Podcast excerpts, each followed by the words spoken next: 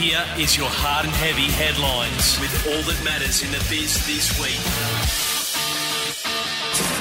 Hey, what's up? Emmy Mack here to fill you in on what's going on in the world of hard and heavy today.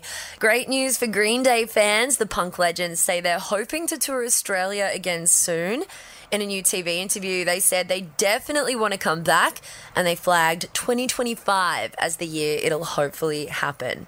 The band have also got a new album called Saviors dropping next month. Some breaking news, Aussie rock icon Jimmy Barnes is undergoing emergency heart surgery. He's posted on socials today informing fans a bacterial infection he's been battling has spread to his heart. He's going under the knife as we speak, and he says it'll take him a while to recover. And US party rocker Andrew W.K. has officially tied the knot with his girlfriend, actress and Two Broke Girls star Kat Dennings. The pair got married last month in the back garden of their home in Los Angeles after getting engaged last year.